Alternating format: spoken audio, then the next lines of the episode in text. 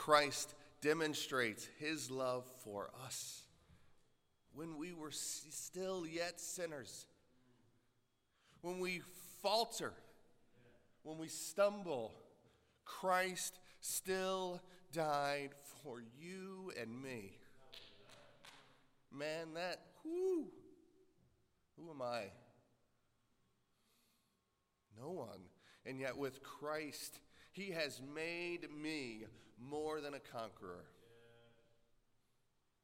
This morning, we're going to continue in our, our study of God of the underdog. Uh, I hope you've enjoyed it. I very much enjoyed uh, preaching it. Uh, but we've looked, and you'll know, we've looked at several different um, people in uh, Scripture. If you want to open your Bibles to John 6, that's where we're going to be today. John 6. And just kind of hold there. We'll come back around to that in a minute. Well, we've looked at, you remember, we've looked at Gideon and how Gideon was used in a way where he was always overlooked, right? The weakest of the smallest clan was Gideon, always overlooked, and God used him in a mighty way. 30,000 men to 300. And saying, that's too many men. 10,000. God saying, that's too many men. You will think you did this. I want you to know I did this. Then we looked at Ruth. You remember the story of Ruth and how Ruth was a widowed foreigner. She wasn't part of the Hebrew nation, and yet God grafted her in to the line of David and to the line of Christ. And then we studied Rahab. Rahab, who had She was a prostitute. And yet, in her faithfulness in choosing God over all those other things that might have come in the way, she also was grafted in to the lineage of King David and of Christ. I think God loves the underdog very deeply. And then last week, you'll, you'll know we weren't here in person, but hopefully you had a chance to watch on, on our Facebook page about the four lepers. You know the story of the four lepers who were destitute. I mean, leprosy, they, they kicked you out because they didn't want it to spread around. So they were destitute.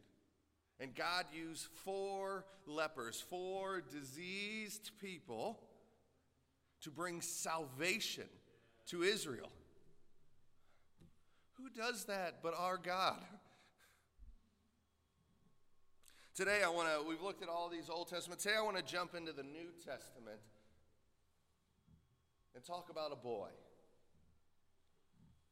You've heard this story, we've read it many times, you've studied it many times, but John 6 starting with the first verse and it reads as follows Sometime after this, Jesus crossed to the far shore of the Sea of Galilee. That is the Sea of Tiberias. And a great crowd of people followed him because they saw the signs he had performed by healing the sick.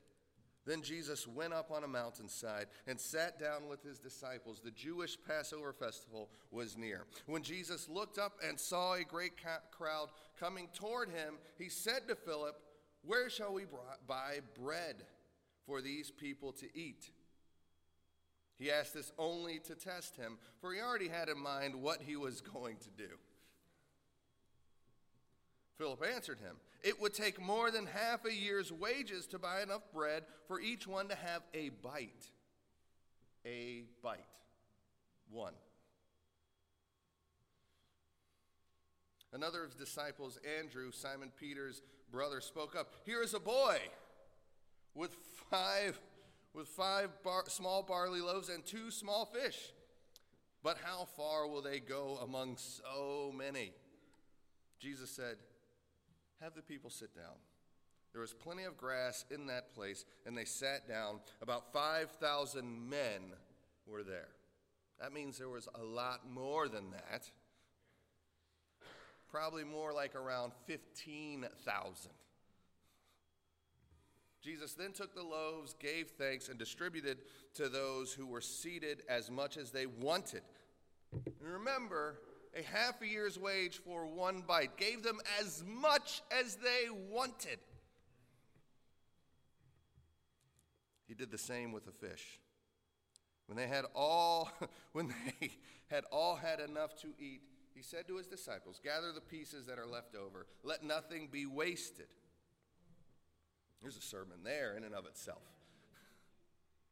So they gathered them and filled 12 baskets with the pieces of the five barley loaves left over by those who had eaten. After the people saw the sign Jesus performed, they began to say, Surely this is the prophet who is to come into the world.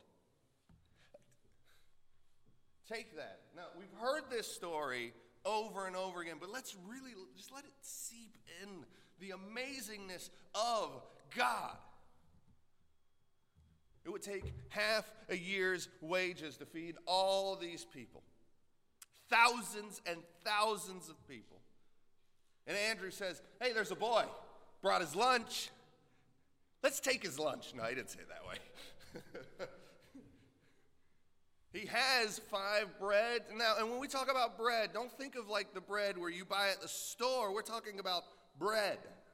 Five pieces of bread, tiny, and two small fishes.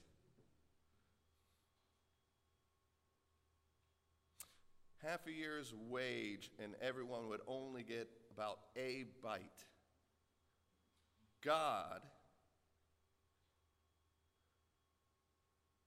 used five small pieces of bread and two fishes and everyone ate as much as they wanted, and there was still left over. God does so much with so little. And for me, praise God, because I, to God, I have so little to offer, and yet God takes my so little and makes it so much. But I want to look at the boy. He's one, he's just a child. Oftentimes, oftentimes in ministry, oftentimes in life, not always, but sometimes in life and in ministry, we overlook children and what they can contribute to the ministry. We look at them as something that we need to minister to, and absolutely we should be ministering to children for they are surely the heartbeat of Christ. Let the little children come to me, right? But we also shouldn't negate what they have to offer as small or insignificant, because again, God uses small or, quote, insignificant to great effect. Proverbs 20:11 says this, even a child makes himself known by their acts, by whether their conduct is pure and upright. And again, we know how Jesus felt about children.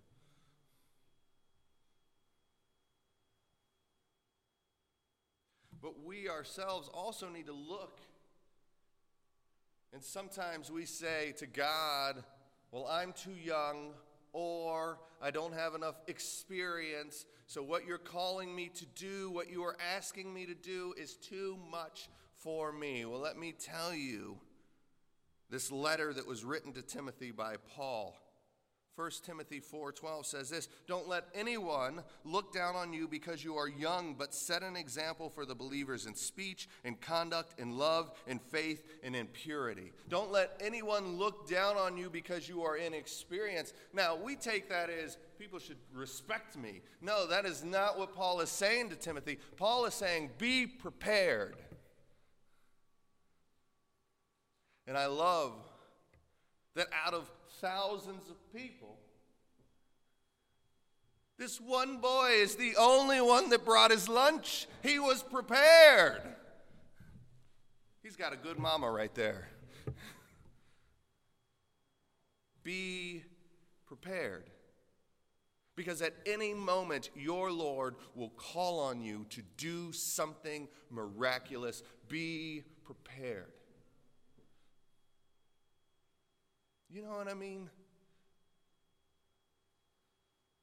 Pray. Read your Bible. Know that God is a great God of generosity. And because of that great generosity, this boy gave everything he had. All of it.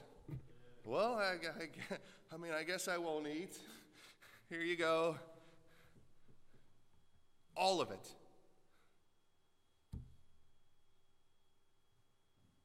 And sometimes that feels like a lot for God to ask. But I am telling you, you receive so much more than you could ever imagine when you give it all to Him. For His glory, for His purpose, 12 baskets full.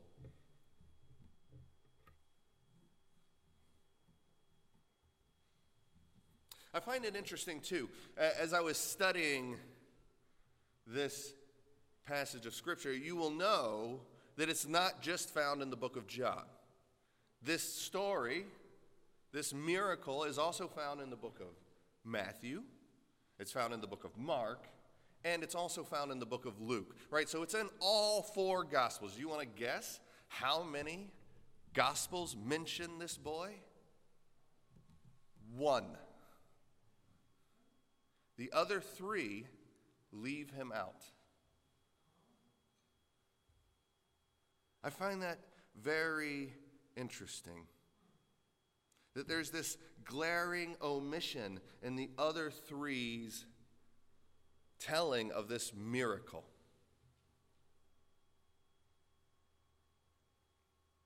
He is seemingly overlooked or decided by the other officers that maybe it wasn't that important part of, a, of the story.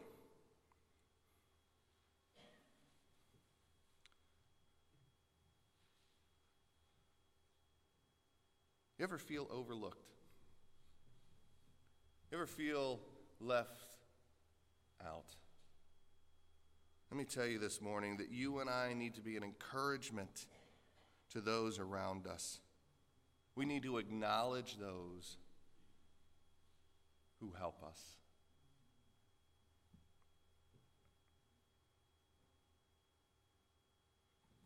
Colossians 3 23 and 24 says this Whatever you do, work at it with all your heart, as working for the Lord, not for human masters. Since you know that you will receive an inheritance from the Lord as a reward, it is the Lord Christ you are serving. Now we look at this and say, well, these three gospel writers left this poor boy out. But I tell you also, this poor boy didn't have no pity party about any of this. Sometimes when we feel left out, let me encourage you again with Colossians 3:23. Work as if you are working for the Lord, not for each other. Right? Work as if you are working for the Lord, not for people to look at you and say, "Well, that guy's all right. I like her." Work as if you are lurking, working for the Lord you will receive an inheritance from the, the Lord as a reward. It is the Lord Christ you are serving. What about this in 1 John chapter 2, starting with the 16th verse? It says this Our foolish pride comes from this world, and so do our selfish desires and our desire to have everything we see. None of this comes from the Father. The world and, its desi- and the desires it causes are disappearing, but if we obey God, we will live forever. Let me tell you, as the body of Christ, we should be encouraging to one another. We should be holding one another accountable. But, friends, you need to do what Christ called you to do, whether anyone sees it or not.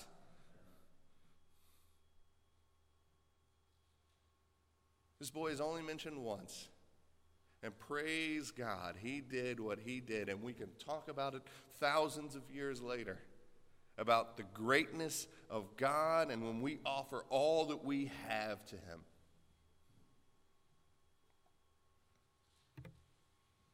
This last thing really stands out to me as, as, as, as I read this story and, and I think about the boy and I think about Christ and I think about you and me and I think about our relationship with one another and with Christ. And it's this God takes the ordinary and makes it extraordinary.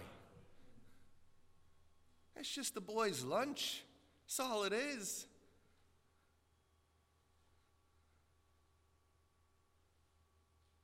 I mean, what could be more ordinary than a boy and his lunch?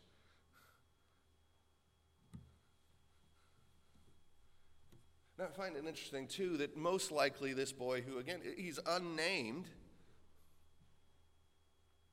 but most likely this boy, when he left home that morning, he didn't plan to be a part of a miracle with his meager offering, and that wasn't in his mind. It was just, I'm going to go about my day.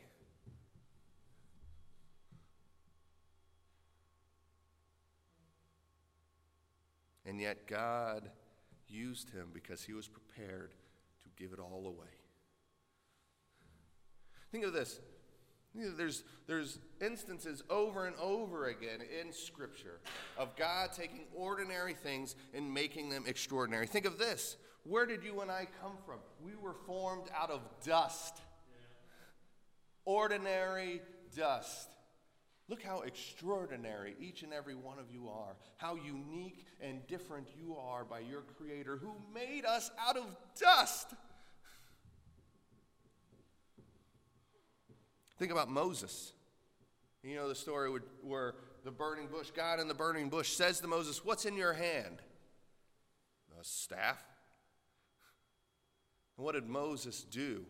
What did God do through Moses and that staff? How many miracles did he perform through a staff, a shepherd's crook? An ordinary tool that he used every day once he left Egypt and became a shepherd. Every day, this thing that was always with him. God used this ordinary thing and did extraordinary. What about David? Little David and his sling. Again, something he had every day that he used to, to protect the sheep that was used for salvation for a whole nation. What about the story of Samson and a jawbone and what he does with a bone? That's just in the Old Testament. Let's jump into the New Testament. And think about Jesus and turning water, ordinary water, into wine. And we've looked at that miracle and how important that was for that time and in that culture. Or the simple words of Jesus saying, Cast your nets on the other side. Or what about this? A simple touch that healed a leper. Something ordinary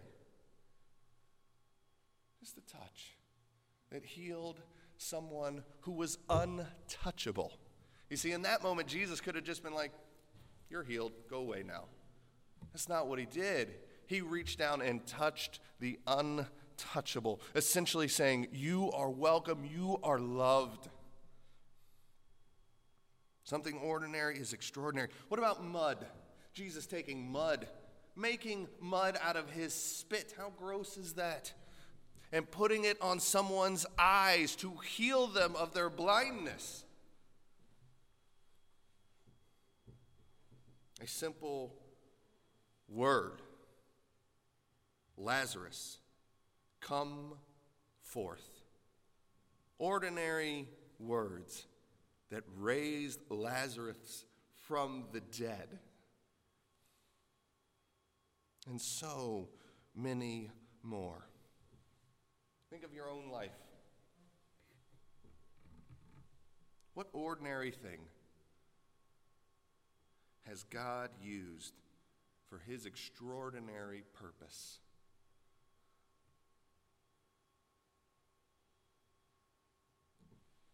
1 Corinthians 1 27 and 20 says, that, says this But God chose the foolish things of the world to shame the wise. God chose the weak things of the world to shame the strong. God chose the lowly things of this world and the despised things and the things that are not to nullify the things that are.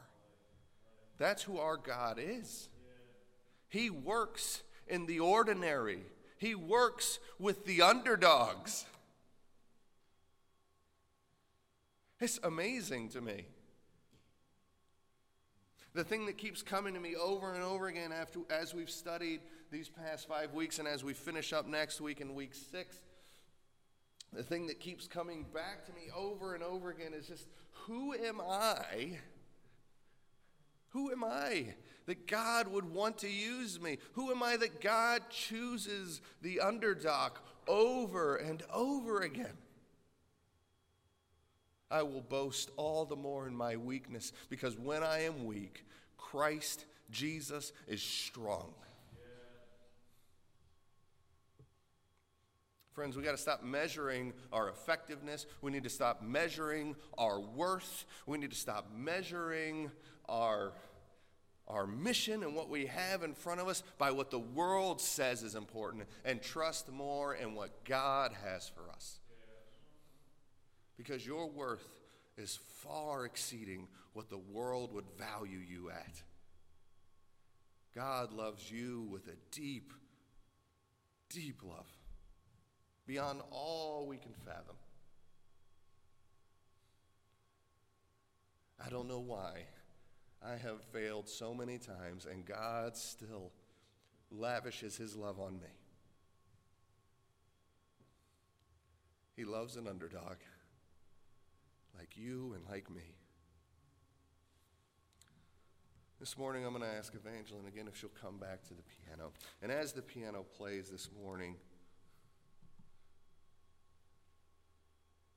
don't allow the world, don't allow your circumstances, don't allow others to tell you who you are in Christ. He's just a boy.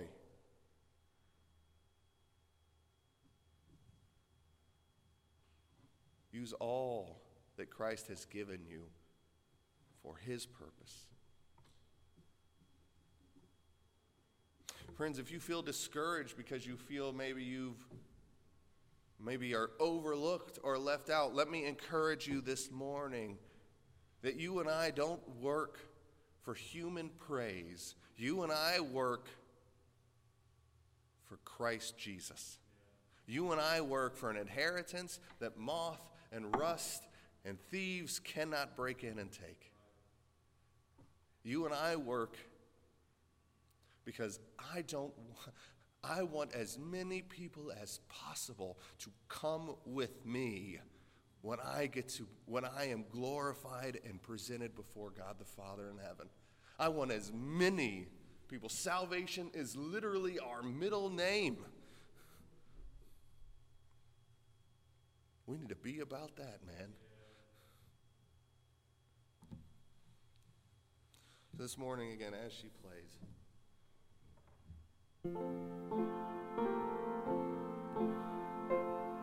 Won't you let God the Father move in your life? Won't you let Him take those ordinary things that you see and you use every day to do something extraordinary with? It takes faith. So the boy had to give his lunch away for God to use it fully. Won't we step out in faith and knowing in the hope that God will take our meager offering of five small loaves of bread and two fish and do something extraordinary with it? something extraordinary, so much so that they will be talking about it for years. Talking about how God the Father used you and me to do something miraculous. I read these stories in the Old and New Testament, and I always come back to the same thing about these people. Why not now? Why not today? And there is no good reason why not now, why not today, except that I don't trust maybe as much as I should. Why not now? Why not today? Won't you come this morning?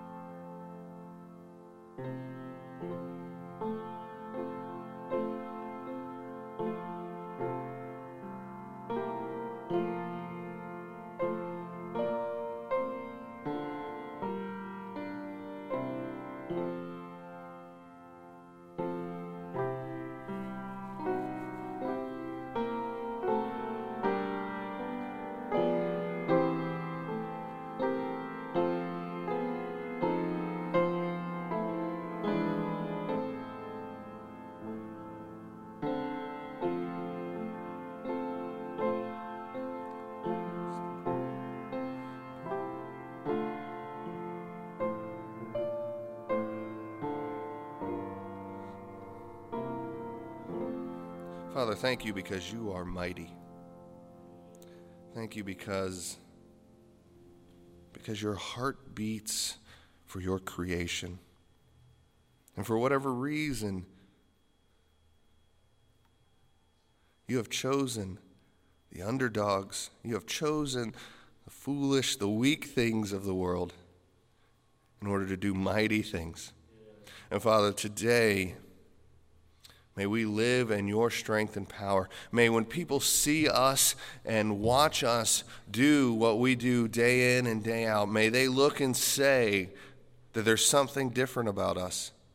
May we do something so amazing in your name that it is clear there's no way we could have pulled that off. Only you could do it. Father, for your mission, make us holy. Thank you that not only do you bring salvation, you bring sanctification and holiness, you give purpose and mission. Be with us this day. And as we go throughout the week, may we be your hands and your feet and your mouthpiece. May our heart beat like yours. In Jesus' name. Amen.